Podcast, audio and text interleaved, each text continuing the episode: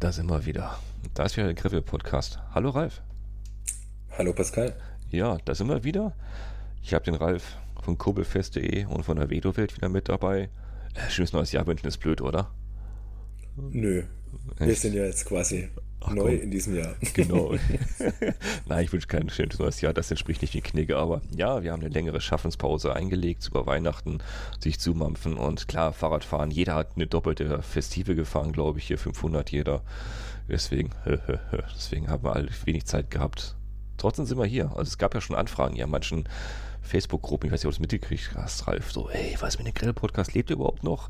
So, soll ich, soll ich mein Abo hier, hier beenden? So, nee, bloß nicht. Wir kommen wieder, ist gut, ja.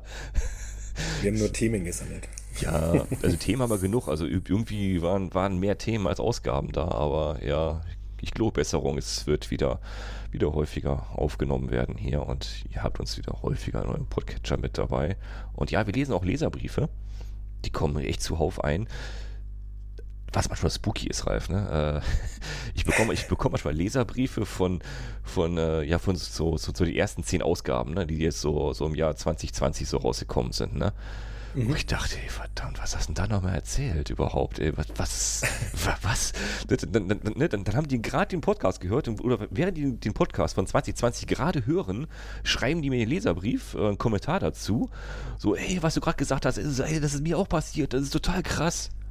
Und ich überlege, scheiße, wel, welch, welche Ausgabe war das? Äh, okay, was ist mir da passiert? Was habe ich da erzählt? Ah, das ist spooky. Das ist echt spooky. Aber das, vielen Dank für dieser Brief auf jeden Fall. Schön, schön, dass dir das auch passiert. Ich habe bei mir, bei uns im Laden auch einen Kunden, der hört sich gerade alle Folgen durch mhm. und der spricht mich dann auch immer drauf an und ich denke mir so, puh, das ist aber schon ein bisschen her. Die Technik gibt's doch gar nicht mehr. Die Technik ist auch veraltet. Hat ja, manchmal muss ich es mir selber erst wieder anhören, um wieder reinzukommen. Ja, ja, ich auch, sorry. Ich kann mir jetzt nicht alles merken, was ich, was ich hier in diese große, weite Welt rein, rein erzähle. Ja, ist natürlich alles richtig, was wir erzählen, aber ehrlich, manchmal ist das so, boah, was habe ich denn da noch gesagt? Und manche Leserbriefe, doch, deswegen habe ich den Ralf auch heute wieder mit dabei. Den Ralf habe ich jetzt lange, lange bekniet. Sag, Ralf, dein Thema, wir müssen mal über was reden. Lieber, lieber Leserbrief, auch wieder, also die sind alle sehr lieb und manche geben sich richtig Mühe, die sind richtig lange Leserbriefe und äh, äh, mit Ideen und ich nehme also das Grobe aus diesem Leserbrief heraus, den, den wir heute so im Groben verarbeiten. Hm, wir wissen ja alle, die Lage ist immer noch immer noch so ein bisschen ernst mit der Ersatzteilversorgung, mit äh, oder gen- generell geh mal in den Laden und, äh, und kauf dir mal ein Gravelbike. Ne? Die sagen, ja, nimm das, was da steht und sei, sei, sei glücklich, auch wenn du eins neunzig bist und der dir einen X S-Rahmen da stehen hat. Ne? Also das ist gerade nicht so rosig, die Versorgungslage mit Bikes und, äh, und Ersatzteilen. Nicht unmöglich, aber echt schwierig. Und wenn man sieht, hast du es mitgekriegt diese Woche, der, der ausgeräumte L K W, mit, wo, wo die den äh, hier äh, irgendein, irgendein großer Hersteller, dem ist für mehrere hunderttausend Euro der L K W äh, leergeräumt worden unterwegs auf der Autobahn mit Shimano-Teilen. Ja, da waren wohl ein bisschen mehr als zehn Schaltungen drauf. Ja. Ich, das ist das, das gibt mir jetzt echt zu denken. Also das ist, also Shimano-Teile sind das neue Bitcoin, oder? Hm. Würde ich jetzt nicht unbedingt sagen, aber ich finde es krass, dass die organisierte Kriminalität da ein Auge drauf wirft. Das ist, also das, die, die das ist gute ein Marktbeobachtung, ne? Schockierend. Ja. Gute Marktbeobachtung, also gut im Sinne von eigentlich schlecht, ne? Aber nee, wir schweifen mit ab. Wir, wir wollten eigentlich mal, eigentlich mal über das, über das Thema so also ein bisschen quatschen. Ich habe da was im Keller stehen. Das, das riecht so ein bisschen nach Fahrrad. Das könnte ja ein Gravelbike werden. Das ist, Mensch, ich habe da was. Ich baue mir doch mal mein, mein eigenes Gravelbike mal so auf und ich, ich recycle mal das oder ich upcycle das, was ich im Keller habe. Da mache ich mal ein richtig cooles Gravelbike drauf, äh, draus. Und das ist ja so deine Welt. Ich weiß, du bist ja in der Velo-Welt auch äh, mit beiden Händen tief im, im Fetttopf unterwegs immer, ne? Ja. Und äh, so, so als Schrauber, du hast ja eine, eine, eine, ziemlich guten, eine ziemlich gute Einsicht so im Bereich Technik. Ähm, was kann ich mir mhm. da so bauen überhaupt? Also, oder andersrum, kann ich aus jedem Rad ein Gravelbike eigentlich so machen oder was... Auf was sollte ich so achten, wenn ich was im Keller stehen habe? Oder was drauf zu bauen? Ähm, jein. Also ein Fahrrad ist ein Fahrrad und ich kann an ein Fahrrad alles ranbauen, was ich möchte. Die Frage ist, ob es Sinn ergibt und ob es Spaß macht, damit zu fahren. Mhm. Ähm, dadurch, dass, dass ich in der Velowelt mit dem Peter halt ähm, viel Upcycling betreibe, also es gibt wenig, was wir wegschmeißen, wir haben relativ viel instand setzen kann. Und mhm. vor allem bei der älteren Technik gibt es ähm, vieles, was noch sehr, sehr lange halten wird, wenn man sich einmal mit Liebe damit ein bisschen beschäftigt. Ähm, und den kann man ein bisschen neues Leben einhauchen. Und ähm, das Witzige ist, wenn man sich so manche Modelle anguckt, dann kann man aus einer guten Basis ähm, neu interpretiert, sage ich mal, ähm, ein tolles Rad zum Commuten machen oder für eine lustige Trainingsrunde, wo die Ansprüche jetzt nicht so hoch sind, ähm, kann ich aus einem sechsundzwanzig Zoll Rahmen mit Gabel oder aus einem alten Randonneur ein, ein cooles Cross- oder Gravelbike bauen, wenn ich weiß, auf welche Dinge ich achten muss und wenn ich das Werkzeug daheim habe, um das entsprechend zu fixen, wenn es da irgendwas gibt. Mhm. Genau. Das ist ja so eine Sache, du sagst, ähm, wenn so eine gute, wenn eine gute Substanz da ist, äh, was hat denn so eine gute Substanz an, also was kann da an, an so einem Rahmen sonst äh, eigentlich, eigentlich kaputt gehen, wenn es längere Zeit im Keller steht? Wir haben ja verschiedene Materialien, auf, die, die man so grob unterscheiden kann bei den Rädern, ne? Ähm, ein ganz skurriles Beispiel, wo wir echt ein bisschen Glück hatten. Ähm, mein Nachbar kam zum Beispiel zu mir und hat gemeint, hey, ich habe hier ein Rad, mit dem fahre ich seit gefühlt zwei Jahren zur Arbeit und ich würde es einfach gerne sportlich umbauen. Mhm. War ein Stahlrahmen mit starrer Gabel, sah total solide aus, mega dicke Dreckschicht überall drauf. Dann haben wir es erstmal sauber gemacht und der hatte halt einen Ständer dran, mhm. äh, der geklemmt war im, im Hinterbaubereich, ja. Also direkt nach dem Tretlager. Mhm. Ähm, Und der ist damit wirklich jeden Tag gefahren. Mhm. Und wir haben diesen Ständer runtergemacht und haben gesehen, dass unten drunter eigentlich gar kein Rahmen mehr war. Der war so durch Salz und durch die Witterung ähm, korrodiert, dass das Ding eigentlich schon fast zusammengefallen ist, wo wir den Ständer auseinandergebaut, also abgebaut haben. Also hat der die Haltung vom Ständer eigentlich den Rahmen noch zusammengehalten? Ja, fast. Also das, oh, okay. das war schon ein wirklich krasses Beispiel. Aber ähm, Rost ist ein, ist ein Thema bei Sachen, die wirklich alt sind, bei Rädern. Es gibt oberflächlichen Rost und es gibt Rost, den muss ich mir einfach ein bisschen genauer angucken, mhm. wie tief der in die Substanz reingeht. Und wenn ich das selber, das, das kann ich jetzt im Podcast auch schlecht beurteilen, ja. aber ähm, ähm, jeder Fahrradladen, der ein bisschen was von seinem Handwerk versteht, kann dir relativ eine gute Richtung vorgeben und sagen, ja, das macht Sinn, den mhm. aufzubereiten oder lass die Finger lieber davon. Genau, hängst du lieber an, ähm, genau. Genau, da ist einfach die, die Gefahr, dass dass der Rost schon zu weit fortgeschritten ist, einfach zu groß. Mhm. Ja, ähm, stimmt, ja, das habe ich auch schon gesehen. Ja, gerade so Computer, die halt viel, viel benutzt werden. Genau, und dann gibt es halt ähm, Teile, die man sich anschauen müsste, ob es Sinn macht, die weiter zu verwenden, wie zum Beispiel ein Steuerlager, das rau läuft. Mhm. Reicht es einfach, das zu zerlegen, zu fetten und wieder einzubauen. Sauber eingestellt machen die noch meistens einen guten Job, wenn sie nicht zu sehr abgenutzt sind.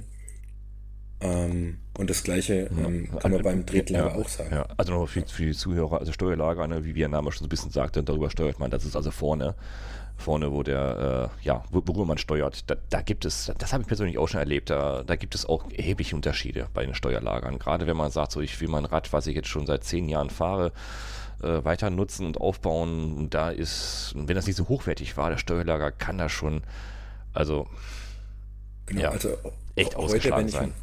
Genau, heute, wenn ich ein Steuerlager kaufe, dann ist das meistens eine Lagerschale, die wird in den Rahmen reingepresst. Genau. Wenn das Lager nicht schon direkt im Steuerrohr drin liegt. Mhm. Und dann ist da ein Industrielager drin. Mhm. Ähm, da kann ich, da mache ich in der Regel nicht mehr viel, außer vielleicht mal das Lager tauschen, wenn es rau ist. Mhm. Ähm, und bei den älteren, die sind geschraubt, mhm. oftmals.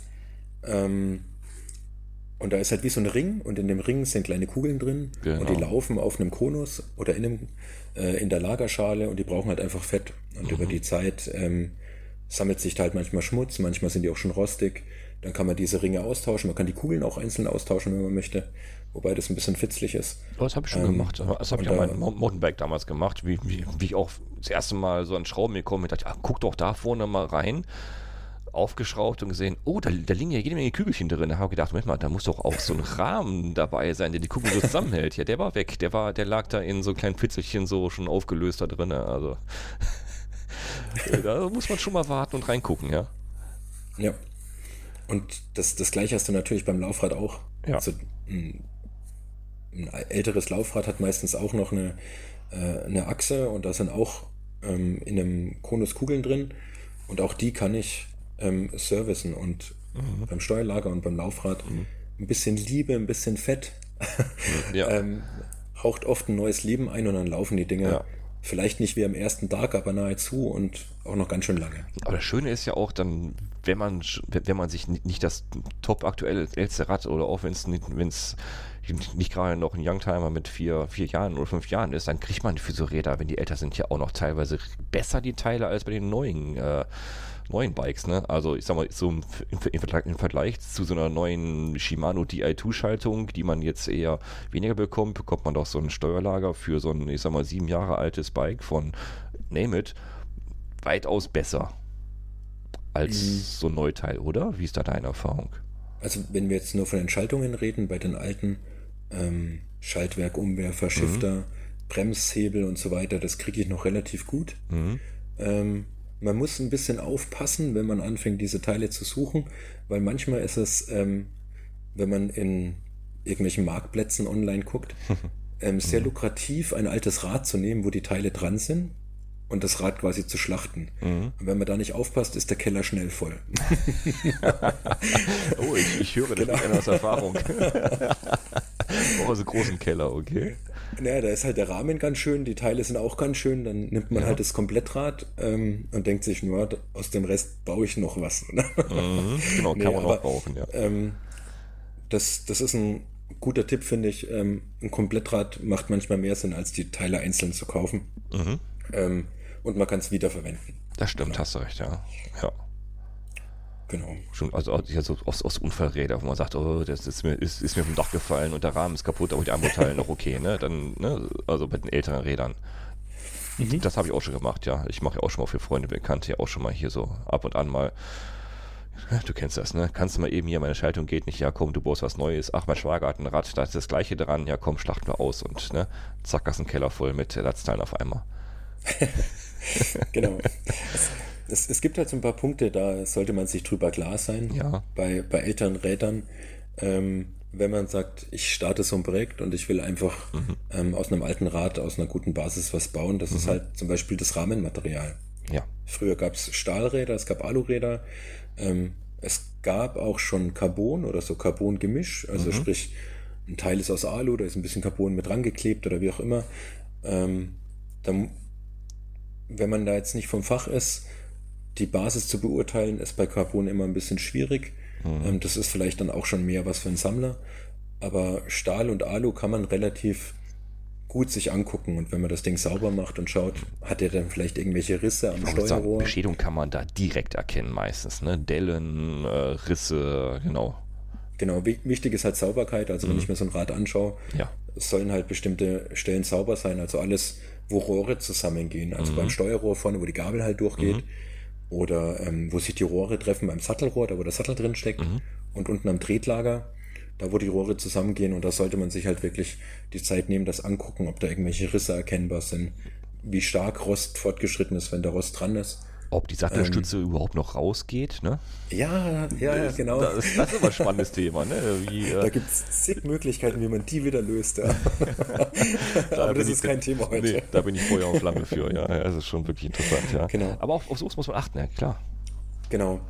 Und äh, ein Blick auf Schaltauge ist auch nie verkehrt. Vor allem bei den älteren oh. Stahlrahmen ist das Schaltauge meistens fest am Rahmen dran. Also da gab es noch keine Schaltaugen, die abzumachen sind, die sind da dran. Mhm. Und wenn das Ding schon mehr nach innen als nach unten schaut oder mhm. nach außen, ähm, dann sollte man wissen, ob man das fixen kann, also ob man das noch reparieren kann, ob das Sinn macht. Ähm, oder ob man da die Finger davon lässt. Weil bei einem Stahlrahmen zum Beispiel ein stark verbogenes Schaltauge ähm, zu richten ist immer... Hm, wenn es ein bisschen verbogen ist, ist alles cool, das kriegt man mhm. meistens noch hin.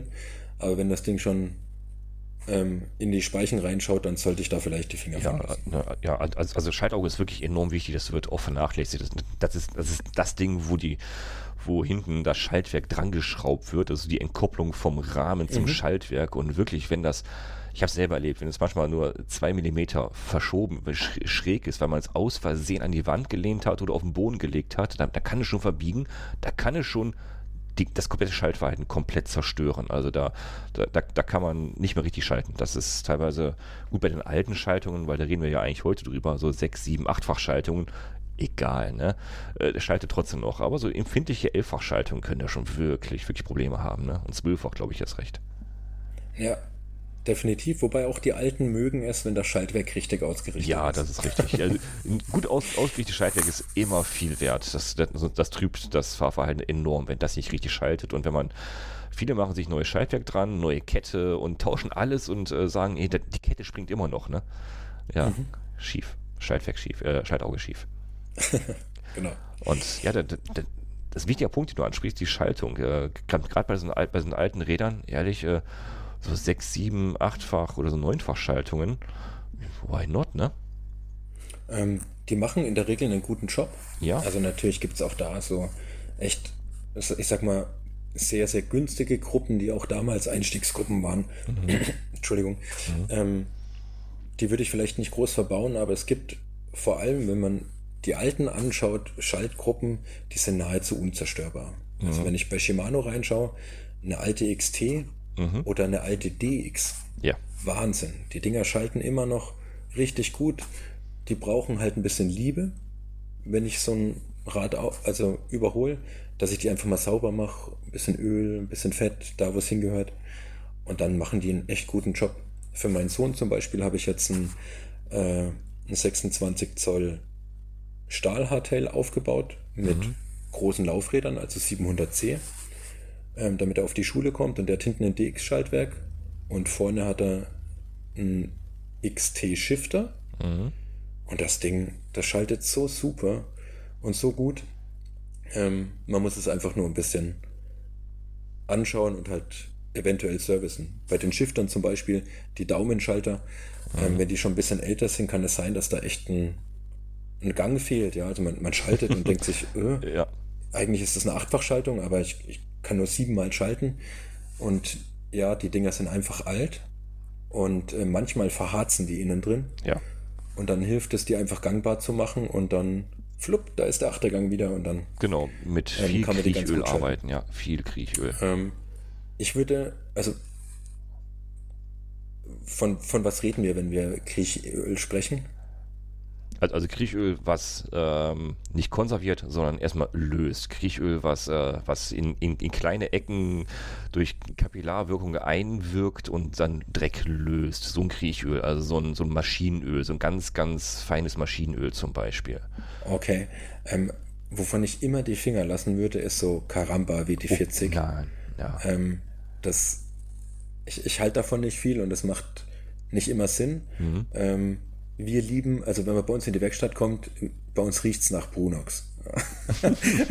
Ich wäre von denen nicht gezahlt, also nicht falsch verstehen, mhm. aber Brunox Turbo ist so ein, das darf in keiner Werkstatt fehlen, finde ich. Das ist ein, äh, ein geiles Öl, mit dem ich ganz viel anstellen kann, also mit dem ich viel gangbar machen kann, ob das ein Umwerfer ist, der schwer läuft, ein Hebel, der verharzt ist, ähm, ein Schaltwerk, das trocken ist, ähm, mit einem guten Öl kriege ich echt viel hin. Ja, das stimmt. Wie gesagt, also ja, Brunox ist, ist, ist mir auch ein Begriff, ist auch bekannt. Das ist ja auch spezialisiert auf Rostlösungen, ja auch nicht nur auf das, aber die haben schon einen speziellen Rostlöser. Meintest du den vielleicht zufälligerweise? Ich glaube, da heißt es auch Rostlöser, ne? Ähm, also ich, ich spreche von Brunox Turbo, heißt das. das Turbo? Ist so, ah, okay. Das ist so das, äh, das Standardöl, würde ich jetzt mal sagen, okay. äh, von Brunox, und das nehmen wir halt her, um zum Beispiel einen verharzten Hebel wieder gangbar zu machen, oder wenn stark, also Teile stark verrostet sind. Wenn wir jetzt ein altes Rad zum Beispiel bekommen, mhm. und sagen, boah, die Basis ist echt gut, schauen wir mal, was noch drin steckt in diesem alten Bock, ähm, wie wir den gangbar kriegen, ähm, dann kann es durchaus mal passieren, dass der eine Brunox-Dusche bekommt. Mhm. Einmal, du kriegst einen Haufen Rost runter, mhm. äh, ja. Dreck, Schmierstoffe, du kannst, du machst das einfach gangbar, dann dieses Brunox unter, ähm, und da kriecht auch teilweise Dreck. Also einfach mal einsprühen, einen Tag stehen lassen und am nächsten Tag sauber machen. Ähm, da ist Brunox echt ein guter, ein, ein richtig guter, intensiver Helfer für uns. Okay, das wäre mal eine Option. Also ich, ich oute mich noch, ich, ich bin noch Verfechter von W D vierzig. Also ich habe auch mehrere Öle, die ich verwende, aber gerade zum Lösen nehme ich immer gerne noch W D vierzig. Das hat mir letztens auch in meiner Schaltung ganz gut geholfen von den Bekannten. Auch so eine, ich glaube, so eine neunfach Shimano Daumenschalter.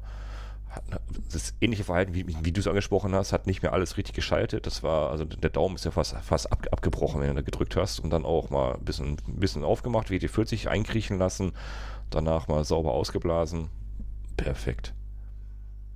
Also viel, viel, viel lösen. Also altes, altes Material bedeutet halt viel Arbeit, ne? Aber es macht doch viel Spaß.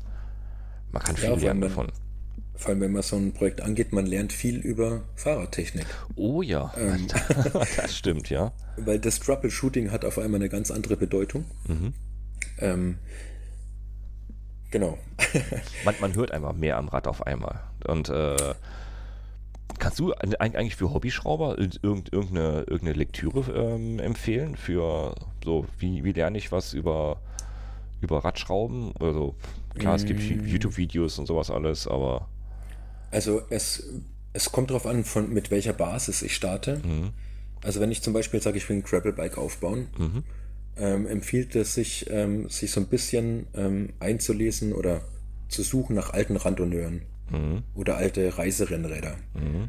Ähm, weil die in der Regel mehr Durchlauf haben. Sprich, da kriege ich nicht nur einen dreiundzwanziger Rennradreifen rein, sondern vielleicht, ich, mein allererster Single-Speed-Crosser, mit dem ich täglich gependelt bin, war ein alter Motobekane-Randonneur. Mhm. Da habe ich vierzig Millimeter Reifenbreite reingebracht, mit schönen Stollen, dass ich auch durch den Wald schrubben konnte. Und das war ein Rad, das war so alt wie ich.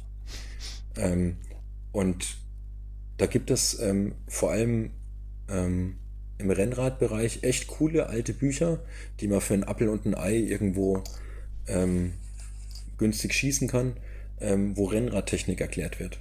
Mhm. Und da ist meistens alles dabei, was ich brauche, über wie funktioniert so ein Steuerlager, wie kann ich das zerlegen und servicen, was muss ich denn beachten bei einem Tretlager, kann ich das einstellen und wenn ja, wie? Und ähm, vor allem, ähm, ich habe ein Laufrad und das eiert so ein bisschen, mhm. ähm, wie bringe ich denn diesen Achter raus? Da gibt es echt oft so ziemlich coole Rennrad-Werkstatt-Handbücher. Ich habe so eins von Greg LeMond mal geschenkt bekommen. Ähm, da steht auch relativ viel mit drin und ähm, das ist das ist eine gute Basis. Und ansonsten Parktool, hat ja dieses blaue Werkstattbuch. Ähm, genau, das, das damit kannst meins, du fast ja. alles abdecken. Ja, ja. Das ist also da meins, steht ja. so viel drin. Ja. Ähm, vielleicht nicht die ganz neue Technik, nee, die jetzt gerade kommt, ja. aber alles, was alt, mechanisch ist, sind das richtig gute Anlaufstellen und da steht das meistens mhm. nicht nur gut im Detail drin, sondern du hast auch sehr oft, ich sage jetzt mal, einen visuellen Führer über Bilder, die der, wo man sich so ein bisschen abschauen kann, wo ich wohin packen muss. Genau, also ich bin ja handwerklich nicht unbegabt, ich komme mich statt nicht mal null und mir hat das, das blaue Buch, nennt sie das, das blaue Buch der mhm, Fahrradtechnik genau. vom Parktool, ist eigentlich ein große, großes Werbebuch für Parktool-Werkzeuge, ne? aber äh, ist, ist so, ne? aber das ja. ist, das ist echt, echt gut erklärt und daraus mhm. habe ich am Anfang alles gelernt, wie ich äh, mein Rad selber service und das hat mir den den Weg gezeigt in meine eigene kleine Fahrradwerkstatt. Das, also ich, das kann ich echt empfehlen. Das ja. Oder wenn man bei den Youngtimern ist, also mhm. jetzt nicht ganz die alten Räder, aber die, genau. die vielleicht schon so ein paar Jährchen auf dem Buckel haben, mhm. da gibt es ähm, von Mountainbike oder Bike, eine von diesen Bike-Zeitschriften, mhm. die haben ja auch so ein Werkstatt- oder Workshop-Handbuch. Mhm. Ähm, und auch die sind gar nicht verkehrt. Also auch da, wenn ich keine Ahnung habe, kann ich mich echt gut einlesen in die Thematik und habe einen guten Grundstock, mit dem ich loslegen kann. Genau. Du hast eben das Thema schon mal kurz angesprochen. So, da, da mache ich mal so ein, auf so einen Radonneur, so einen alten, mache ich mir einen Gravellenker drauf. Dann, dann fängt es aber natürlich jetzt schon an. Ne? Ein Gravellenker, da komme ich mit, mit so einem mit so einem Shifter natürlich, mit so einem Daumenshifter natürlich nicht allzu weit mit. Ne? Ähm, ja, also es, es kommt wirklich drauf an, ähm, wie ich das Ding aufbauen möchte. Ähm, wenn ich sage, ich will meine Umgebung spüren mhm. ähm, und fahre mit einem Gang, dann kann ich diesen Gravellenker überall hinbauen, weil da brauche ich nur Bremshebel ja. und die gibt es wie Sand am Meer. Ja, richtig. Ähm, da muss ich halt darauf achten, dass der Rahmen ähm, entsprechende Ausfallenden hat, dass ich das Hinterrad quasi nach hinten ziehen kann im Ausfallende mhm. und die Kette damit spannen kann. Mhm. Ansonsten brauche ich halt einen Kettenspanner. Mhm. Also wenn ich Single Speed möchte. Ja, ja. Und wenn ich äh, sage, ich will Schaltung, da gibt's, boah, ich habe mal äh, einen aufgebaut mit einer alten R S X-Schaltung, mit so einem Shifter. Ich glaube, das waren sieben Gang oder so, alte hundertfünfer, wo die Wäscheleinen quasi aus dem Schalthebel nach ja, unten ja, gehen. Genau. Ja, ja. Ähm, kann ich gut hernehmen. Ähm, da muss ich nur darauf achten, dass das Schalthebel sind, die nicht für Gravel gemacht wurden. Also damit meine ich, ein Gravel-Lenker hat ja einen Flair nach außen. Mhm. Also der ist ja nicht kerzengerade nach unten, wie früher bei Rennrad, mhm. sondern der ist so ein bisschen schräg nach außen gestellt. Ja. Und ich kann natürlich auch so einen alten Bremsschalthebel, wenn ich diese Kombination möchte, dafür hernehmen, aber der fühlt sich einfach ein bisschen anders an. Mhm. Da liegt die Hand vielleicht nicht ganz so komfortabel und exakt gut positioniert drauf wie an einem aktuellen G R X zum Beispiel. Ja, die oder sind ja, die sind ja so er- ergonomisch geformt ein bisschen, so, ne? Genau, das, ja. das sind so Dinge, die muss ich einfach mal ausprobieren mhm. und von der Haptik ein Gefühl entwickeln, taugt mir das? Mhm. Ja, cool, dann kann ich es machen. Und wenn nicht, was habe ich denn noch für Möglichkeiten? Und da kann ich zum Beispiel mit Lenkerentschalthebeln arbeiten. Das stimmt, ähm, ja. Was nicht nur cool ausschaut, sondern auch echt gut funktioniert. Mhm. Und da kann ich auch relativ viel kombinieren. Mhm. Ähm, bei alten Schaltgruppen, da muss man sich einfach ein bisschen durchprobieren oder mal das Internet anstrengen. Google ist dein Freund. Mhm. Ähm, ich kann relativ viele alte Schaltgruppen miteinander mischen. Also damit meine ich auch Mountainbike und Rennrad. Also ja. ich kann mit einer mit einem Lenker-Endschalthebel ähm, doch auch die ein oder andere ähm, Mountainbike Schaltwerke bedienen und es funktioniert ganz gut. Mhm. Und da muss ich mich einfach ein bisschen einlesen oder wenn ich die Möglichkeit habe, es einfach mal ausprobieren. Ähm, und schon habe ich mit einem normalen Bremshebel, weil das Rennrad oder der Randonneur, den ich hatte, der vielleicht mit Rahmenschalter war, kann ich die Bremshebel weiterverwenden und habe halt einen Lenkerendschalthebel hinten am, am Ende vom, vom Drop dran und schalte damit. Richtig, das geht. Also es, es ist mehr kompatibel, als man glaubt und man denkt. Das stimmt, da gebe ich dir recht. Also da gibt es, also gerade gerade bei den älteren Gruppen, so ich sag mal bis zehnfach, ich glaube, da kannst du fast alles untereinander ganz gut mischen. Selbst Rennrad und Mountainbike, aber so ab, so gerade bei zehnfach, glaube ich, war die Grenze, oder? Wo man dann anfangen mhm. musste, irgendwann musste man dann so Umlenkrollen verwenden, wenn man Rennradschifter und wenn man hinten was Gravel-taugliches als Kassette haben möchte, gerade mal so ein bisschen höhere ja, so ein paar Berge hochkommen möchte und ein größeres Ritzel hinten drauf haben möchte an der Kassette, dann muss man dann schon, wenn man, also name it, du willst vorne einen, einen hundertfünfer Shifter für eine zehnfach nehmen und nimmst hinten in X T-Schaltwerk vom Mountainbike. Ich glaube, da muss man ja, da gibt es ja einen Zubehörhandel, gibt es ja so einiges. Es gibt ja diese Road- und Goat-Links, mit denen man arbeiten kann und äh, einmal mhm. um die ein bisschen von der Größe, also vom Schaltauge ein bisschen wegzubekommen, die Schaltwerke, weil die nicht für Großkassetten geeignet waren und die, die Rasterung passte nicht hundertprozentig vom Schaltwerk auf, nee, vom, äh, vom S T I auf das Schaltwerk und da gibt es so kleine Umlenkrollen. Wie heißt die noch mhm. gleich? Diese genau, Dinger? Da gab es von, von J T E C, gab es die, glaube ich, sogar mal. Ja, oder gibt es genau. die immer noch? Ja. Ähm, ja, es gibt von J T E C und von, von Wolf Tooth gibt es die auch so, die, die, diese kleinen Röllchen. Ja, genau. Diese Umlenkröllchen. Genau, man, man muss aber auch ein bisschen gucken, also ähm, um, um, umso älter die sind, sind die nicht nur innerhalb der, ähm, der Markenfamilie kompatibel, sondern man kann bis, bis zu bestimmten Gruppen auch Shimano und SRAM ohne Probleme genau. miteinander äh, verheiraten, sag ich mal. Mhm. Das geht heute nicht mehr, weil die, weil die, wenn ein Schaltzug, also wenn, wenn ich einen Gang schalte, der Weg, den der Zug macht, halt bei SRAM und bei Shimano unterschiedlich sind. Früher ging das noch ein bisschen leichter, aber da ist, ähm, wie gesagt, die Google-Suche oder ähm, einfach ausprobieren oft eine ziemlich gute Möglichkeit. Und ähm, wenn wir zum Beispiel bei Mountainbike-Schaltwerken sind, ein altes D X kann auch vielleicht, also Schaltwerk mit einem langen Käfig, einen Gang mehr schalten, als wofür es vielleicht gemacht ist. Mhm. Ähm, weil das einfach einen so langen Schaltkäfig hat, ähm, dass das ganz gut funktionieren kann. Da muss man manchmal ein bisschen ausprobieren, aber das ist wirklich eine, eine Spielwiese, wo man sich wirklich gut austoben kann. Das stimmt. Also da ist, und auch da, so wie du sagst, ja, mit den Teilen natürlich, äh, ehrlich, das, das Schöne ist, wir sind ja eine, ja, ja, schön ist das nicht, aber wir leben halt in einer Wegwerfgesellschaft und viele wollen immer das Top of the Notch, das Neueste haben, was es gibt und verkaufen dann auch recht günstig dann, sei es äh, in den bekannten Online-Plattformen ihre alten, Anführungsstrichen, aber noch top in Schuss und gut brauchbaren alten Teile eigentlich, ne? Genau. Man darf sich aber nicht erschrecken, mhm. denn auch dafür gibt es mittlerweile einen sehr großen Sammlermarkt. Oh ja. Und wenn man jetzt sagt, ich will ein altes Rad bauen und Mensch, früher X T R war echt cool, ich glaube, ich mache das mit X T R, dann muss man teilweise ganz schön tief in die Tasche greifen, weil da natürlich eine X T R-Schaltung zum Beispiel mhm. ganz schön teuer mittlerweile ist. Weil der Markt für eine Gute, für ein gutes X T R-Schaltwerk einfach andere Preise hergibt wie früher. Also da darf man sich nicht ähm, erschrecken. Ähm, dann nimmt man halt ein X T oder ein Deore-Schaltwerk.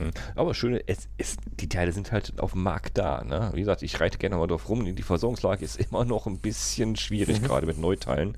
Deswegen so Gebrauchte, ich glaube, die sind, genau. die sind besser zu, zu bekommen. Ähm, ja, also ich würde sagen, im Moment noch kommt man recht gut an die Teile ran. Mhm. Ähm, es gibt halt ein paar Sachen, über die muss ich mir klar sein. Ähm, da wären wir zum Beispiel bei Standards. Also ja. ähm, Standards sind so ein bisschen Fluch und Segen. Und ähm, ja. auch früher gab es nicht eine einzige Achsbreite. Ja. Oh. Ähm, wenn wir ja. zum Beispiel den Hinterbau anschauen von mhm. einem alten Rad, ähm, im Mountainbike-Bereich hundertfünfunddreißig Millimeter, alles cool. Beim Rennrad oder beim Randonneur sind es hundertdreißig oder je nach Alter vielleicht auch mal hundertachtundzwanzig Millimeter. Mhm. Und schon passt das Hinterrad nicht in den Hinterbau rein. Und ich bin jetzt nicht, also um ein paar Millimeter, okay, aber ich bin jetzt kein Fan, wenn einer einen hundertachtundzwanziger Hinterbau hat und sagt, ach, mit ein bisschen Gewalt habe ich das hundertfünfunddreißiger da schon hinten reingebracht. Das sollte man vielleicht nicht tun. Mhm. Ähm, also da sollte man einfach gucken, was für Standards habe ich und dann gezielt danach suchen. Ja. Ähm, aber auch da ist der Markt noch ganz gut, wenn man ein bisschen sucht. Ähm, und man kann echt viel kombinieren. Also wenn ich zum Beispiel einen Gravel haben will, mhm. siebenhundert C, achtundzwanzig Zoll, mhm. ähm, aber sag, oh, ich habe echt einen geilen Mountainbike-Rahmen und der ist echt cool. Ähm, dann kann ich auch einen sechsundzwanzig Zoll Mountainbike-Rahmen mit ein bisschen Glück, das muss man halt ausprobieren oder liest sich vorher ein, auch ein achtundzwanzig Zoll, äh, also siebenhundert C Laufrad fahren und es funktioniert ganz gut, aber ich muss halt bedenken, ja, das Laufrad hat einen größeren Durchmesser, wenn mein Fuß im Pedal nach vorne ist und ich will ja. einlenken, einlenken. Ja. Ähm, die Radstände sind einfach nicht so weit auseinander wie heute, die waren früher ein bisschen mehr zusammen, zumindest mhm. bei den Mountainbikes, ähm, dann kann meine Zehe schon mal ein bisschen Kontakt zum Vorderrad haben. Also das sind halt Dinge, die muss ich ausprobieren. Das stimmt, ja. Ähm, bei einem alten Randonneur ist das nicht so schlimm, da ist die Gabel meistens so schön nach vorne gebogen. Da habe ich genug ja. Platz auch mit meinen großen Füßen. Das stimmt, ja. Genau. Das stimmt. Ja, also es, das sind wirklich manche Kleinigkeiten. Also, ne, es ist, es ist nicht damit mit der Idee getan, oh, ich will mal so ein altes Rad upcyclen. Das, das kann schon ein echtes Projekt werden, ne? Ja, vor allem, wenn man in die Werkstatt schaut. Oh, ja, da war man doch was gar nicht jetzt. Was habe ich an ne? Werkzeug und was brauche ich noch? Genau, also, was, was kann ich, was habe ich an Werkzeug und was muss ich mir dann noch anschaffen? Das, das kann schon, das kann schon mal spannender werden, glaube ich, ne? Ja. Weil Werkzeug heute, ja, da sieht man ja die schönen shiny Koffer hier für das neue Werkzeug hier, für drei verschiedene äh, Freiläufe, um, für, um aufzumachen, aber so einen einfachen, äh, so einen einfachen Vierkantabzieher für die alte Kurbel, da wird es manchen schon, schon ein bisschen dünn und auch mit dem Wissen, wie man das anwendet, richtig, ne? Genau, also es gibt so, ähm, so Standardwerkzeug, wo ich sagen würde, da sollte man drüber nachdenken, dass man das vielleicht sich zulegt, wenn man so ein Projekt starten will. Einfach damit man die alte Technik auch wirklich, äh, sagt man, bedienen. Mhm. Also, dass ich mich damit einfach auseinandersetzen kann. Mhm. Also, das geht los, wenn wir jetzt mal vorne am Rad starten, beim Steuerlager. Wenn das ein Schraubsteuersatz ist, dann brauche ich einen Konusschlüssel. Genau. Also, einen Schlüssel, der halt oben diese Riesenmutter, sage ich mal, und auch den Konus, der auch wie so eine Mutter oben ähm, drauf hat, damit ich den aufmachen kann. Und wenn ich ihn zusammenbauen will, dass ich den entsprechend kontern kann. Also brauche ich einen Chronoschlüssel und da gibt es halt verschiedene Größen. Ähm, das ist aber zum Beispiel, wenn man sich jetzt so ein, wir haben ja vorhin angesprochen, so ein kleines äh, Werkstatthandbuch, mhm. ähm, das sind, ist ziemlich gut aufgeführt, welche es da gibt, weil von fünfzehn bis neunzehn Millimeter oder keine Ahnung, vierundzwanzig, whatever, ähm, gibt es da echt viele. Ja, Dann, das stimmt, ja. Ähm, eine coole Fettpresse. Oh, Fett ist wichtig. Also, ja. ähm, manche mögen mich dafür verteufeln, aber ich bin ja immer noch Fan von viel hilft viel bei Fett, ja, also zumindest bei alten Rädern. Ähm, da spare ich ungern an Fett und das, hat, das war immer ganz gut. Also ein gutes Fett ist immer gut und vielleicht auch ein Pinsel. Ja. Ähm, Fett mache ich heute noch, sorry, also das mache ich heute noch, also viel hilft viel, weil Fett halt auch, auch verhindert, dass irgendwo Dreck oder Wasser eindringt in, in, an Stellen, wo es nicht rein soll und wo es halt gut gleiten und sich gut bewegen soll, also Thema Tretlager, äh, Innenlager jetzt zum Beispiel, ne? Mhm, genau. Also da ist für mich äh, Fett durch nichts zu ersetzen. Genau, dann, mhm. äh, Moment, vorne haben wir angefangen, Steuerlager, genau, genau. Als nächstes würde ich bei der Kurbel weitermachen. Genau, da wo ich ähm, genau, Tretlager. Ja, ja. Ähm, extrem fast das meiste, was man hat, ähm, wenn man jetzt keinen Bolzen hat, ähm, ist eine, eine Kurbel, die mit einem Vierkant-Tretlager angebracht ist. Mhm. Und dann muss ich einmal die Kurbelschraube lösen. Äh, mhm. Oder die, ähm, genau, mit dem die, die Kurbelarme quasi auf dem Tretlager angeschraubt sind. Mhm. Ähm, dann will ich die, den Kurbelarm natürlich runterkriegen. Genau. Und da gibt es einen Abzieher, den schraube ich quasi in das Gewinde rein und da ist dann ein Bolzen, den kann ich reindrehen und damit drücke ich quasi ähm, den Kurbelarm von dem Tretlager weg. Da braucht man meistens fünfzehner oder siebzehner Schlüssel, mhm. um das entsprechend zu kontern. Ähm, ist ein kleines Werkzeug, kostet nicht viel, aber ohne ähm, bin ich oft aufgeschmissen, weil wenn das Ding lange schon an diesem ja. Tretlager dran ist, das kriege ich Den nicht runter. Nicht runter. Ja, auch, und also ich habe auch, auch Geschichte für, ich habe, das Ding habe ich immer, immer im Keller und wie, wie du gerade sagst, das ist klein, kostet nicht viel, ja, dumm, dass es klein ist. Ich habe es letztens nicht wiedergefunden, habe ein neues kaufen müssen, weil ich das nicht wiedergefunden habe, jetzt, jetzt, jetzt habe ich, jetzt habe ich zwei, jetzt habe ich die wiedergefunden. Mhm. Und kleiner, kleiner ja. äh, Tipp, wenn an dem an der Kurbel irgendwas mit Octalink stehen sollte, ja, mhm. hauptsächlich bei den älteren Rennrädern, ja. dann braucht man noch einen, eventuell einen anderen Kurbelabzieher, mhm. ähm, wegen dem Durchmesser, mit dem man quasi die Kurbel wegdrückt. Richtig. Ähm, dann ist das, ist die Kurbel ab, aber das Tretlager ist noch drin. Mhm. Ähm, wenn man jetzt nur B S A-Tretlager gewohnt ist, wo alles schön außen ist, ähm, da ist es innen drin. Und da gibt es auch sowas, ja, ich sage jetzt mal ganz plump, eine außen verzahnte Nuss, mhm. die ich da halt reinstecke und dann kann ich das aufdrehen. Und ähm, da ist es ein bisschen interessant, einmal, dass man das Werkzeug hat mhm. und dass man sich vorher einliest, was habe ich denn für einen Hersteller? Oder habe ich einen Franzosen oder habe ich einen Italiener? Ähm, weil bei den Italienern manchmal halt die, die Tretlager einfach in eine andere Richtung aufgehen mhm. und zugehen als jetzt Ähm, bei einem deutschen Produkt. Mhm. Ähm, da hilft Einlesen, aber das ist relativ leicht zu finden. Genau. Also, also wenn da ja, zum Beispiel auf Tretlager ja. bei Rennrädern oder bei alten Randonnieren I T A draufsteht, dann sollte ich mich damit auseinandersetzen. Ja, genau. Man muss halt aufpassen, die sind halt meistens ziemlich fest, diese Lager im Rahmen und äh, die haben nicht alle Rechtsgewinde. Genau. Das ist so der, der grobe Unterschied, glaube ich. Auf den wolltest du auch hinaus, ne? Mhm, genau. Mhm. Wenn und man wenn, die, die weiter festdreht, dann, dann, dann nach fest kommt ab. Äh, da muss man halt gucken, in welche Richtung man das Tretlager rausdrehen muss. Mhm. Und diese Lagerschalen sind nicht immer aus Metall. Das ist manchmal auch einfach Plastik, das schon ein bisschen alt ist. Ähm, und das sollte ich halt, bevor ich diese Nuss in diese Verzahnung reinstecke, mir vielleicht meine Zahnbürste in die Hand nehmen und das Ding einfach sauber machen, damit das ordentlich greift. Nicht, dass ich das Plastik oder das Metall ist auch nicht immer das härteste, dass ich mir das einfach nicht runterreibt, dass das schön ineinander greift hm. und dann kann ich da auch sauber arbeiten. Sauberkeit, also Sauberkeit ist sehr wichtig. Ist ja. das A und O. Sehr wichtig, da gebe ich dir recht, ja. Was mir gerade noch einfällt, bei den älteren Rennrädern ähm, habe ich ein anderes Tretlager meistens dran, wo ich so einen, ja ähnlich wie, ein, äh, wie einen Ring, Ringschlüssel habe, mhm. der aber innen keine, keine, keine Ecken in dem Sinn hat, sondern wie so ein Boah, wie erklärt man das? Ich sage jetzt mal wie ein Oval, das oben und unten aber eine flache Kante hat. Ich, ah, okay. Mir fällt der Begriff ja, halt ja, nicht ja, ein. Also, also ein Ringschlüssel. Den ich halt dann drauflege ja. und dann mhm. kann ich das aufmachen oder es sind so wie so kleine Löcher drin und dann brauche ich halt einen Schlüssel, der wie so Zähne hat, die in diese Löcher reingreifen und dann kann ich quasi ähm, das Tretlager aufmachen. Ja, genau. Also, also gibt es einfach verschiedene ja. Standards und die muss ich mir anschauen. Was wir heute so bei anderen Bauteilen verteufeln, gibt es halt da heute, glaube ich, nicht mehr so. Also das hat sich relativ standardisiert bei den heutigen Innenlagern. Früher gab es weitaus mehr Standards gefühlt, oder? Wo tue ich mich da gefühlt? Hm. Weiß ich nicht. Also, ob es jetzt mehr gab, weiß ich nicht. Ähm, aber, aber es gab schon viele. Ja, genau, also grobe Unterschiede. So, wie du gerade sagst, also ja. da musst du sehr, sehr spezielles Werkzeug, wo, wo ich auch vorgestanden habe, so, ey, ich, Wie? Wie soll ich jetzt, ja, was, was, wie soll das Werkzeug aussehen, was da dran passt? Und dann hat mein Parktool-Buch genau, äh, rausgeholt und so, ja, klar, natürlich habt jeder ein Werkzeug für. Genau, also bei, bei Steuerlagern und Tretlagern ja. ist das noch eigentlich alles ganz cool. Hm?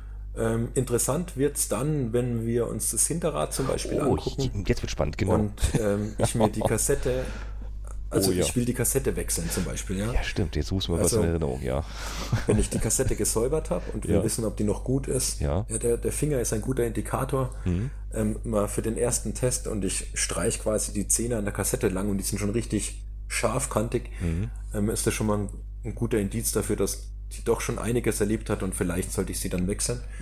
Ähm, und dann hat man entweder Glück und es ist einfach schon ein... Äh, eine Kassette mit einem ganz normalen H G-Freilauf, sage ich mal, ganz plump, mhm. von Shimano, wo, wo ich recht leicht runterkriege, und wenn ich Pech habe, dann ist da halt ähm, ein Schraubkranz drauf, und oh. bei Schraubgrenzen gibt es wirklich enorm viele, und ähm, es ist nicht ganz so leicht, das muss man wirklich dazu sagen, ähm, wenn man da einen speziellen hat, immer ein Werkzeug zu kriegen, da rentiert sich wirklich ähm, den Fahrradshop um die Ecke ähm, mal zu bemühen.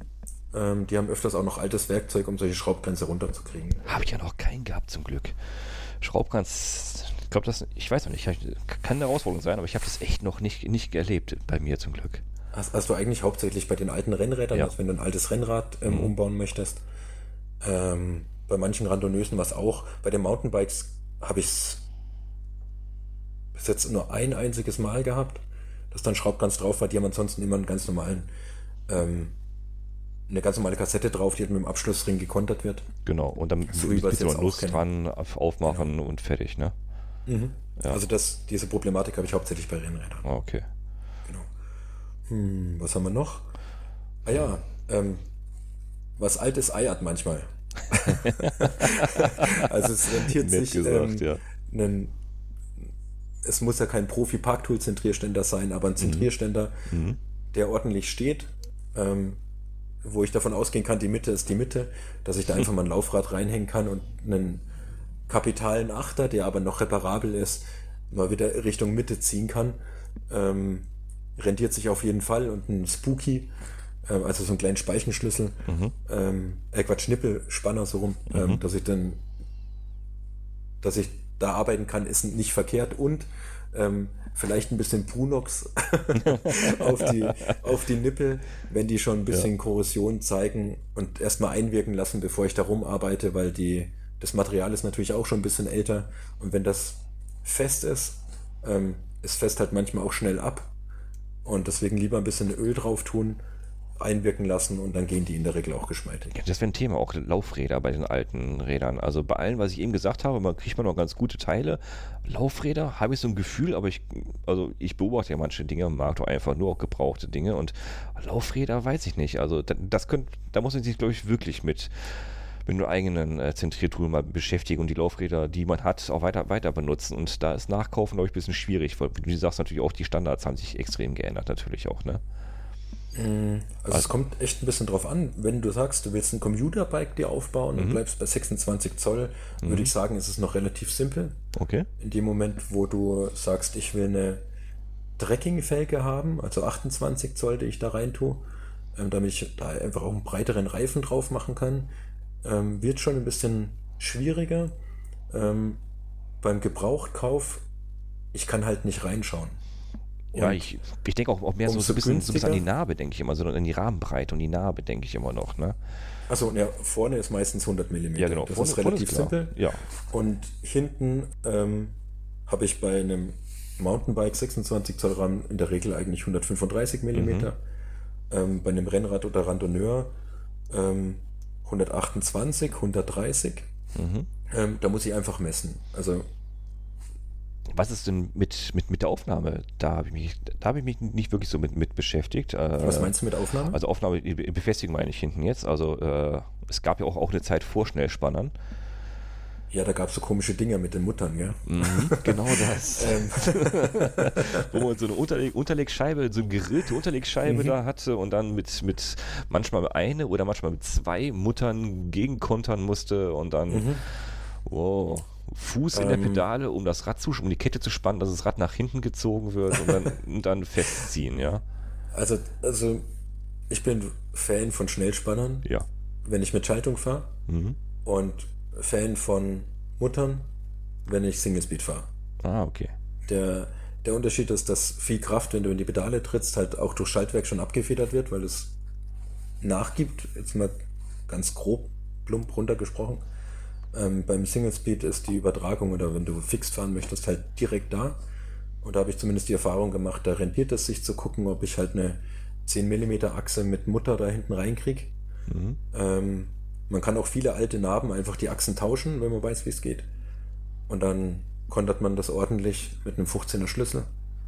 Und dann bleibt das Rad auch da, wo es sein soll. Nichts ist schlimmer, ich kann es aus Erfahrung sagen, hm. wie wenn du bergauf reinknallst und auf einmal ist dein, dein Hinterrad ein bisschen schräg und bremst dich abrupt ab. Ja, oder, oder, oder bremst genau. halt direkt mit Lauffläche an, am Sattelrohr. Ja, zum Beispiel. Und das passiert mir nicht mehr, seit ich ordentlich die Schraube zu machen. Oder die Mutter. Genau. Sehr schön. Nee, ähm, genau. Aber ähm, wenn ich mir das Rad hole, sehe ich ja meistens, ist da ein Schnellspanner dran. Das ist mittlerweile eigentlich die Regel. Oder habe ich wirklich noch eins, wo ähm, mit Muttern entsprechend gekontert ist, und dann muss ich halt schauen. Kann ich die eigentlich austauschen? Also von, von den Durchmessern, von den Standards? Das weiß ich jetzt wirklich nicht. Äh ähm, das, das kommt aufs Modell drauf an. Meistens geht das. Also okay. ähm, wenn ich jetzt einen Rahmen habe, also das kann ich ja gucken. Ja, also was heißt meistens geht das? Das ist eigentlich falsch.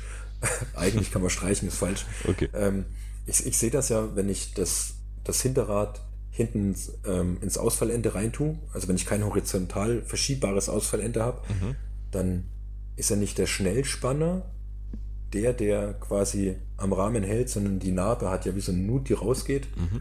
und da geht ja das, ähm, das Ausfallende drauf, und durch den Schnellspanner tue ich nur die linke und rechte Seite so weit aneinander drücken, dass das Rad gehalten wird. Mhm. Und da Schnellspanner meines Wissens nach sind neun Millimeter, ähm, kriege ich auch nur eine neun Millimeter Achse durch.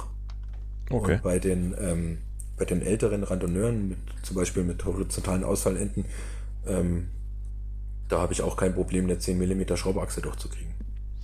Okay. Das muss man einfach gucken, aber das geht in der Regel. Aha, ich wollte es nochmal wissen, okay. Genau. Mhm.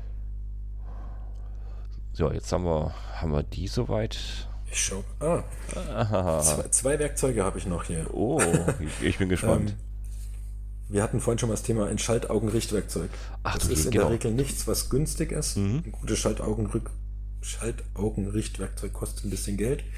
Vorteil, ich kann es auch am aktuellen Rad hernehmen. Genau, also, also das, das, das ist ja, ja zeitlos. Genau, ein Schaltauge richten.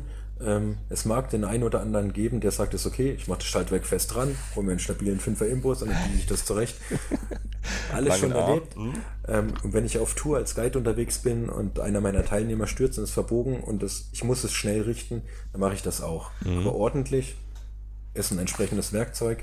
Da kann ich wirklich schauen, ob es in, ich sage jetzt mal ganz plump, nach oben, unten, links und rechts so ausgerichtet ist, dass es wirklich gerade drin ist. Mhm. Und das kann ich niemals besser wie mit einem ordentlichen Werkzeug. Ja. Ähm, also das, das ist wirklich Gold wert, wenn ich mit ähm, Rahmen arbeite, wo das Schaltauge fest dran ist. Okay. Und es gibt nichts Schlimmeres, wie ein Ritchie-Schaltauge kaputt zu machen oder ein Campagnolo-Schaltauge. Echt? Da stirbt bei mir immer irgendwas. Okay. Also das sind einfach so schöne Schaltaugen und die sind so hochwertig, die kaputt zu machen, das wäre schon schade. Genau. Okay. Und ähm, was ich mir noch auf dem Zettel stehen hatte, war Ahead-Adapter. Weil, ähm, ich meine, wir sind groß geworden, mal ganz plump, ja, mit, mit Ahead-Vorbauten. Aber ja. Da gab es noch was vor Ahead und das waren so die Schaftvorbauten. Ähm, da ist quasi der Ach Vorbau ja, und das Ding, was in die Gabel bis, reingeht. Genau, wir sind wieder vorne angekommen beim Lenker. Genau, sorry. Wir sind vorne am Lenker und beim Schaftvorbau habe ich halt einen Vorbau, ja. ähm, der den Lenker hält und mhm. der geht nach unten in die Gabel rein und da ist ein Keil meistens, genau. ähm, der verschoben wird, wenn ich die Schraube oben anziehe und dadurch wird dieser Schaftvorbau in der Gabel, in dem Gabelschaft quasi verkeilt, wird gehalten und dann habe ich ja, da genau. eine funktionierende so, Arbeit. So, so bin ich auch groß geworden, wie, wie so ein umgedrehtes L einfach, ne? Kann man sich das vorstellen, so ein Vorbau, ne? Damals. Ja, ja, genau. Und da gibt es halt verschiedene Durchmesser. Also oh, ja. ähm, ich habe äh, einen ein Zoll Schaft vor, also einen ein Zoll Gabelschaft beim Rennrad oder Randonneur relativ oft. Manchmal in den Mountainbike-Bereichen oder ich habe jetzt, ich baue für mich gerade einen Computer auf auf Basis von einem Alpen, äh, Alpine Stars ähm, Crossrahmen. der hat achtundzwanzig irgendwas.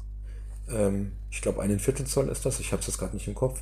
Jedenfalls kein Head-Adapter, den ich hatte, hat gepasst. Und dann habe ich erstmal gegrübelt und dann, okay, ist halt einfach ein anderes Maß. Und dann muss man sich auf die Suche begeben, wenn man keinen Schaftverbau haben möchte.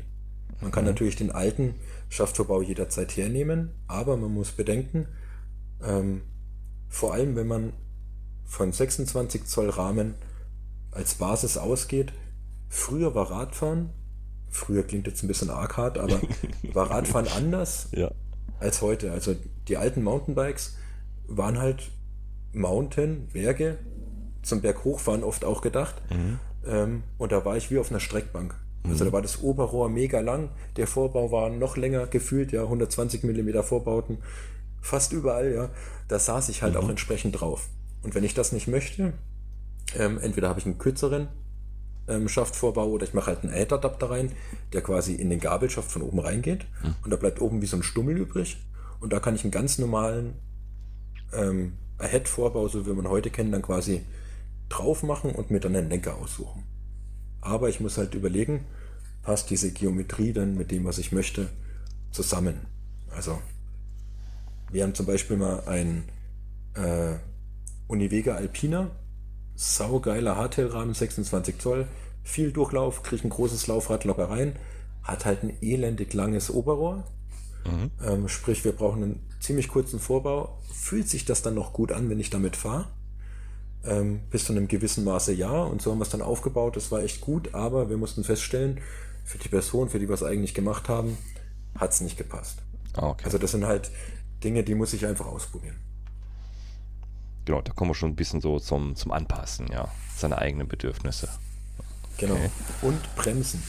Oh das ja, ist der das letzte ist Punkt. Punkt. Wenn man fährt, muss man, will man irgendwann mal zum Halten kommen, ja. Genau. Nicht jeder fährt fixt. Deswegen mhm. braucht man manchmal so einen Hebel, der die Geschwindigkeit langsam macht. Mhm. Ähm, bei Bremsen, wenn ich die ganz normalen V-Brakes habe, easy, cool, ähm, dann kann ich die ranmachen. In dem Moment, wo ich aber die Laufradgrößen tausche, also sage, ich habe einen sechsundzwanzig Zoll Rahmen, will da aber achtundzwanzig Zoll reinmachen, merkt man auf einmal, mein Bremsklotz geht so ein bisschen, vielleicht, wenn ich Pech habe, ins Leere. Ein Speichenbremsen ist nicht so cool. Boah, du machst einmal. Aber der, aber der ich sage jetzt mal, der, der ähm, ähm, oh, hilf mir, Hebelarm, Bremsarm, ja. der nach oben geht, der mein mhm. Bremsklotz quasi festhält, ist mhm. zu kurz. Also ich komme nicht an die, an die Felge oben ran. Und da gibt es zum Beispiel aus dem B M X-Bereich ähm, Bremsen, die mhm. einen höheren Bremskörper, äh, Bremsarm haben mhm. und flupsdiwups, auf einmal passt's. Wer sucht, findet auch Adapter, wo ich auf einem Kantisockel quasi den Kantisockel abmache, mit einer Schraube einen Adapter drauf mache und dann habe ich quasi einen neuen Kantisockel ein bisschen weiter oben. Da gibt es viel Billigmüll, das muss man auch dazu sagen, wo man vielleicht die Finger davon lassen sollte, mhm. von Alibaba und Co., aber es gibt durchaus auch brauchbare Adapter. Ähm, und somit kann ich auf einmal das wieder hernehmen und manchmal hat man auch Glück und kann auch äh, eine Rennradbremse an eine entsprechende Gabel ranmachen, Ähm, wo die Arme schön breit sind und kriegt da auf einmal einen Crossreifen rein mit fünfunddreißig Millimeter. Genau, das wäre jetzt auch mein Thema, ne, bei, bei den Bremsen, also einmal beim ersten Punkt, also, also ich nüpfe zum Kantisockel, äh, mhm. das sind die, diese, diese länglichen Stäbchen, die aus dem Rahmen hinten so rausgucken, wo man die, wo man die Bremse so äh, dran festmacht und mhm. ne, da kann man eigentlich ziemlich breite Reifen auch reinsetzen, weil die werden ja dann auch, wenn man Reifen wechselt, auseinandergezogen. Weil man mhm. muss ja auch bedenken, ähm, ne, beim, die Bremsen muss, muss man auch äh, öffnen können, wenn, wenn man mal einen Reifenschaden hat. Wenn, wenn eine Reifenplatte ist, muss man das Rad herausnehmen können, mhm. ohne die ganze Brems, Bremsanlage äh, demontieren zu müssen. Und da kommen die Rennradbremsen schon mal gerne ins Spiel, die diese Zangenbremsen, die man so von oben so, so, so, so, äh, so draufsetzt auf die Reifen.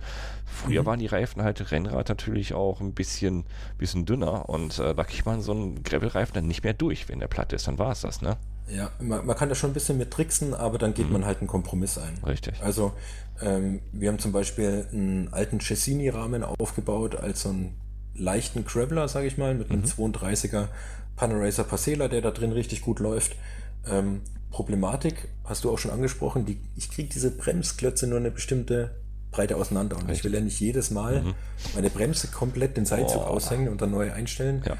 Ähm, und ähm, Ja, für uns ist es ein Kompromiss, mit dem wir gut leben können, dass wir einfach den Reifen erst voll aufpumpen, wenn er drin ist. Ja, also, dass wir einfach so, okay. Wir gucken schon, dass, dass der Mantel sauber auf der Felge hockt mhm. und so weiter, dass das alles passt, ähm, lassen aber dann nochmal kurz ein bisschen Luft raus, damit wir halt durch die Bremsbacken durchkommen, mhm. ähm, wenn es nötig ist. Und ähm, die letzten Bar gibt es halt dann, wenn das Hinterrad drin ist oder das Vorderrad. Dann darf er sich entfalten. Das, Genau, also das, dann kriegt man manchmal auch bei alten Rennrädern erstaunlich viel Reifenbreite zustande, wenn man das, wenn man gewillt ist, diesen Kompromiss zu gehen. Mhm. Ähm, da geht auf einmal ganz viel. Ja, ja, das stimmt. Ja, jetzt haben ja. wir viel über Technik gesprochen, was also, ne? Also viele werden jetzt schon am Schwitzen sein und wahrscheinlich schon, während die Podcasts hören, ja schon ihre, ihre Online-Plattform äh, auf, aufhaben und die ganzen Werkzeuge bestellen. Äh, Aber es geht ja auch, auch um das Fahren von den Dingen, von den ja. Rädern, ne? Das, ich sag, es ist ja nur mal einfach nur ein Rad, ne? Aber trotzdem, es ist was anderes, ne? Ja, definitiv. Und das also, nicht im Negativen. Ähm, meistens nicht. Meistens ist es eigentlich ein Aha-Moment. Mhm. Nur selten ist es ein bisschen öh. Mhm. Ähm, ich fahre am meisten, oder wir bauen am meisten solche Räder aus alten Stahlrädern. Mhm. Stahl hat so eine eigene Fahrcharakteristik. Die einen sagen, alles geschmarrn. Ähm, Ich finde doch, das kann man spüren. Was man aber wissen muss, ist, meistens sind diese Räder nicht auf einem Steifigkeitsniveau wie heute. Mhm. Vor allem, wenn ich mit Schaftvorbauten arbeite, merke ich einfach, zum Beispiel, wenn ich im Wiegetritt fahre, da bewegt sich vorne vielleicht doch ein bisschen mehr mhm. als bei einem aktuellen Rad. Das ist aber so, das ist nicht kaputt, sondern das ist mhm. halt früher so hergestellt worden und das wird in der Regel auch halten. Ich meine, das bringt jetzt nicht auseinander, ja, ne? Genau, es ist einfach ein etwas anderes Gefühl, ja. Es ist vielleicht ein bisschen weicher, mhm. es kann aber auch deutlich komfortabler sein, wie ein bocksteifer Aluminiumrahmen. Das macht man heute hier auch. Heute arbeiten wir auch mit verschiedenen Legierungen, mit verschiedenen Stählen, mhm. auch, aber Aluminium gibt es ja auch Unterschiede, verschiedene Legierungen, mit denen gearbeitet wird. Da gibt es, wie du sagst, den, den, den bocksteifen Rahmen bis hin zu, ähm, ja, in, in ja, es sind kein Gummirahmen, aber du, wo du merklich auch spürst, dass der Rahmen nachgibt. Bei meinen auch hier, ich weiß nicht, also Kendall Slate hat ja hinten diese Safe-Stützen hinten dran. Mhm. Äh, also, wie es bei einer meiner ersten Fahrten erinnere ich mich, ich habe meine Schwester gesagt: Hey, stopp, stopp, stopp, dein Rahmen ist kaputt. Ich so, wieso? Ja, das biegt sich hinten voll durch. Ich sage, so, ja, das ist so gewollt. Mhm. Es sieht spooky aus, aber das ist so gewollt und das ist so. Denn, ne, dann ist der Rahmen Teil des Federelements. Ne? Mhm. Das geht ah, nicht kaputt, hast... ne? Ja, du hast einen mega wichtigen Punkt gesagt, der bei uns fast verloren gegangen, Pascal. Ja, oh. Sattelstütze. Sattelstütze. Es gibt ja bei Sattelstützen in der ja. Regel, sage ich jetzt mal, keinen Standard. Das ja. ist ja nur ein Maß. Genau. Und ich brauche eigentlich nur eine Sattelstütze, die in das entsprechende Sattelrohr passt. Mhm, eigentlich. Ja? Also ich brauche da kein Werkzeug, sondern ich mache die halt ein bisschen sauber. Manchmal muss man die innen ausreiben, wenn die, keine Ahnung, ähm, nicht sauber reingeht. Mhm. Ähm, ja, dann ein bisschen Fett, ne? Und dann Mhm. flutscht die da in der Regel rein. Aber, mhm. also wir haben von, keine Ahnung, sechsundzwanzig Komma sechs, sechsundzwanzig Komma acht, siebenundzwanzig Komma null, siebenundzwanzig Komma vier, also da gibt es ja Sattelstützenmaße noch und nöcher. Mhm. Nicht verzweifeln. Am besten ist, man kauft, wenn man eine Rahmenbasis kauft, immer mit Sattelstütze. Mhm. Wenn die nämlich drin ist, dann passt die in der Regel. Ja, ja okay. Ja. Und ähm, wenn man nämlich so wie ich mit meinem Alpine Stars sagt, boah geil, die Sattelstütze, die finde ich schon irgendwie, und hat dann so ein Alpine Stars, das zwar so mega geil ausschaut, aber die schlimmsten Maße der Welt hat, dann sucht man halt meistens ein bisschen. Mhm. Also das ist echt wichtig. Ja, und, und genau. wenn man ja. wenn man messen möchte, was für eine Sattelstütze man sich nachkauft, mhm. wenn man hat, immer die Sattelstütze messen, nicht das Sattelrohr messen. Ja, außer Außer, ja. ähm, also wir haben bei uns in der Werkstatt, wir machen ja ganz viel ähm, Upcycling und ähm, Restaurieren von älteren Rädern. Es gibt so, ähm, puh, wie sagt man das, Messrohr, Messahle, ähm, wo alle Sattelstützenmaße, die es so gibt, drauf sind. Und hat man quasi, das ist ein Stab, der ist unten ganz dünn und ah, oben okay. ist er ganz dick. Ja, ja, kenn ich, okay. Und mhm. ähm, dann gucke ich einfach, was passt rein und dann schiebe ich das Ding immer weiter rein. Und so, so können wir, ohne dass wir jetzt die Schiebelehre benutzen müssen, wenn wir keine Sattelstütze haben, ähm, wirklich ziemlich genau sagen, was da für eine Sattelstütze rein muss. Ja, ist jetzt nicht, nicht für jeden was. Also es, es gibt auch viele, die mhm. haben auch schon, die haben auch schon so, so eine, wie sagt man so schön, einen Messschieber. Ja. Äh, den man arbeiten kann und äh, ja, wie gesagt, ich bin auch schon mal drauf reingefallen, ich habe das Anfängerfehler auch gemacht, ich habe dann äh, ja, dem die Sattel, Sattelstütze rausgenommen und habe dann am Rahmen gemessen, oh, was passt da rein für eine Sattelstütze? Hm.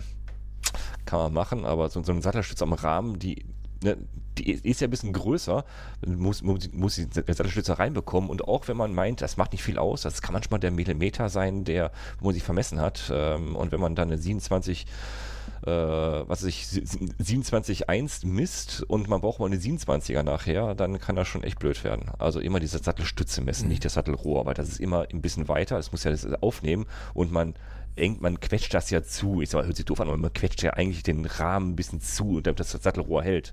Also ist der, ist der ja. Rahmen ja immer ein bisschen größer als das Sattelrohr. Also der Innendurchmesser ist größer als, kann ich ja nur messen, ja, wenn ja. ich sie schon habe. Ja, genau, das meine ich. Also wenn die halt kaputt, verbogen oder oben ja, ne, abgerissen genau. oder abgeflext mhm. ist, dann, ne, also wenn man so eine Finger hat, auf jeden Fall immer Sattelstütze messen, klar. Wenn man sie nicht hat, ja, dann muss man halt Sattelrohr messen und dann gucken, äh, ja, was könnte da ungefähr passen, weil ja. auf Millimeter kann man sich immer messen dann, ne? Sei denn man hat, genau. wie, wie du sagst hier, die Ahle, mit der man wirklich tief im Rohr unten messen kann, ja. Genau, oder, oder man schaut sich ein Sixpack, geht zum Bike Buddy und sagt, zeig mir mal alle Stützen, die du hast, und dann probiert mal. Genau. Komm, wir, wir, wir, wir, wir verkratzen die mal richtig, richtig heftig und setzen mal alle rein. Ja. Genau, und deine Carbon-Sattelstütze würde ich da schon immer mal reindrücken. Aua, na gut, stimmt. Ja, nee. So viel Kaffee kannst du gar nicht kaufen bei dem. Ah, Mensch, was haben wir noch vergessen? Hm. Was haben wir noch vergessen? Wir sind jetzt einmal, einmal so, so, so zwei Schleifen um, um das ganze Rad rum.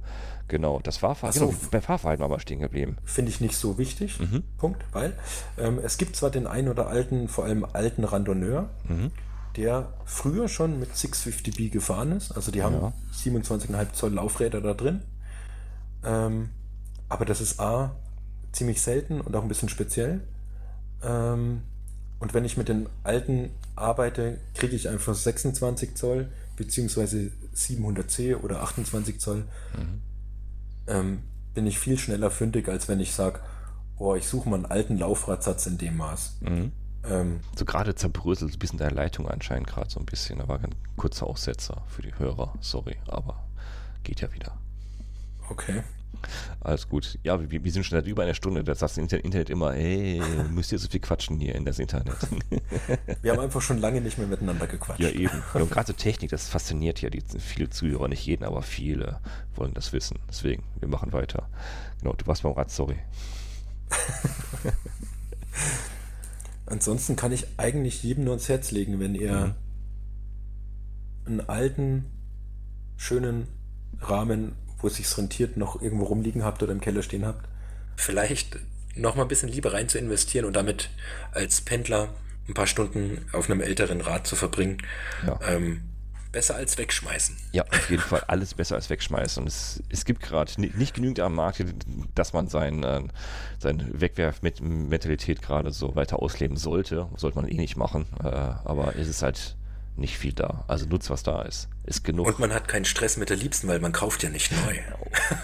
Oh Gott. Das ist eins plus N, genau. Man kauft ja nichts Neues, mhm. genau. Mensch, das war eine tolle Folge wieder heute. Jo, hat viel Spaß gemacht. Das war eine sehr techniklastige Folge. So, aber für mich auch wieder sehr interessant, auch wieder viel, viel gelernt von dir. Danke dir, Ralf. Ja, viel, viel mitgenommen auf jeden Fall und viel in Erinnerung gerufen, in Erinnerung geschwelgt gerade. Ach, war das eine schöne Zeit. Obwohl ich auch gedacht, dann gedacht habe, okay, das, das mit dem alten Vorbauten hier, ne, wie du sagst, die man sich hier, diese elfförmigen Vorbauten, hat man heute eigentlich immer noch. Das heißt, es ist gar nicht so alt. Bei so den üblichen Rädern, die man sich so mhm. für die Stadt kauft, immer noch. Bei uns halt nicht mehr üblich. In unseren mhm. normalen Bereichen gibt es eigentlich, eigentlich immer noch. Also man, man trifft heute teilweise noch Technik an, wo wir eben gesagt haben, oh, das ist alt, so eine Vierkantaufnahme, ja, wird auch heute noch verkauft sogar noch, teilweise an Rädern. Gibt es heute immer noch. Äh, halt nicht mehr so verbreitet. Ja. Ist halt alt, alter Standard, aber funktioniert halt immer noch, ne? Genau, also auch so eine ganz normale Kettenschaltung ist ja mit von der Technik, vom Prinzip uralt. Ja, ist sie. Also, ja. Die gibt es halt in sechs, sieben, acht, neun, zehn, elf, zwölf, dreizehn-fach mittlerweile. Ja, ja. Ähm, aber das Prinzip ist immer noch das gleiche. Das stimmt. Genau. Das stimmt. Ja. Und trotzdem macht es uns glücklich. Auf jeden Fall. Radfahren macht immer glücklich. Und mich, mich macht Schrauben ja sowieso glücklich. Das können ja, können ja auch alle sehen mittlerweile auf meinem YouTube-Kanal. Ich, ich, ich, ich zeige ja mittlerweile auch ein Bild, in Bewegtbild und Ton, so was ich also schraube demnächst wieder in meinem Keller. Schrauben macht glücklich, Fahren macht glücklich. Und Podcast hören macht glücklich. Hm. Deswegen. Hat Spaß gemacht, Ralf. Schön, schön dass, dass du wieder mit dabei warst. Und ich weiß schon, wieso wie, wie ich dich hier äh, favorisiert habe für genau diese Technikfolge. Du hast gerade, glaube ich, ein Zehntel von deinem Wissen, oder ja, übertreibe ich vielleicht sogar noch weniger von deinem Wissen gerade mitgegeben, das aus deiner, aus deiner täglichen äh, Erfahrung in der Velo-Welt, glaube ich, kannst du viel, viel mitnehmen dafür. Ja, und wer Fragen hat, kann sich immer melden. Auf jeden Fall, also meldet euch bei Kurbelfest äh, oder kommt in der Velo-Welt vorbei. Ähm, du brauchst, glaube ich, neue um, Umkleidespinde für neue Mitarbeiter jetzt, die, äh, weil so viele neue jetzt kommen und die Räder bei euch aufgebaut haben wollen. Das kann nach hinten losgehen. Genau. Ja, es war mir eine Freude, Ralf. Hat Spaß gemacht. Mir auch. Und, und bis zur nächsten Ausgabe. Ihr werdet uns jetzt wieder, hoffentlich wieder regelmäßiger hören. Themen haben wir ja genug. Manchmal ist es einfach die Zeit, die wir hier ver- verbringen an den Mikrofonen und Kopfhörern, manchmal nicht immer so unser Freund. Wir sind halt gerne draußen und schrauben halt gerne. Und da müssen wir die Zeit finden, hier zu podcasten. Aber ich bin redlich bemüht, steht in meinem Zeugnis auch, er war, er war immer stets bemüht. Ich, ich bin sehr bemüht, den hier Regelmäßigkeit wieder einfließen zu lassen. Ne? Also, Tom, du bist, äh, du bist angesprochen. Ich weiß, da, da kommst du jetzt nicht mehr raus. Nächste Aufnahme findet mit dir jetzt nicht statt, weil Tom hat viel zu erzählen, auch sehr viel Spannendes. Da gibt's ihn. Sehr in naher Zukunft die nächste Ausgabe auch. So. Der hat ja jetzt viel Zeit. Der, der Tom hat jetzt viel Zeit. Warum er jetzt viel Zeit hat, äh, das erfahrt das ihr in der nächsten Folge. In den zehn tollsten Tipps, die man in N R W machen kann, wenn man viel Zeit hat. Oh Gott, Clickbaiting hier und noch und nöcher. Also, es war mir eine Freude, dich wieder dabei zu haben, Ralf. Und jo. Euch Zuhörer wieder eine Leine zu nehmen hier, dass ihr uns wieder folgt. Ihr könnt uns überall folgen, wo es Podcasts gibt, außer bei Spotify. Da sind wir erstmal raus. Auf Spotify sind wir nicht mehr vertreten, aus diversen Gründen, die ich persönlich nicht mehr vertreten kann. Und äh, ihr könnt es trotzdem überall hören. Spotify war jetzt nicht die große Plattform für uns, das war ein netter Kanal, aber ihr findet uns weiterhin überall unter gravel Bindestrich podcast Punkt de, auf Apple und Google und Amazon. Überall findet ihr uns und könnt uns zuhören. Vielen Dank für Leserbriefe. Und äh, wir freuen uns auch gerne weiterhin für eine Unterstützung. Werfen Euro irgendwo rein hier. Ich habe einen Link hier auch in den Shownotes mit drin versteckt. Und auf der gravel Bindestrich podcast Punkt de Seite ist ein kleiner Spendenbutton. Werfen Euro rein, sind wir auch glücklich, glücklich drüber. Wie gesagt, mein Kühlschrank ist voll, Ralfs Kühlschrank ist voll. Es geht darum, die Plattform einfach nur hier am Leben zu erhalten und dass wir nicht auf den allen Kosten hier sitzen bleiben immer. Das ist doch schon sehr aufwendig, was wir hier betreiben müssen für euch und wollen für euch. Deswegen wird weiter kostenlos bleiben und bedanke mich fürs Zuhören. Bis zum nächsten Mal und danke dir, Ralf. Jo, ich sag auch danke. Ciao, ciao. ciao.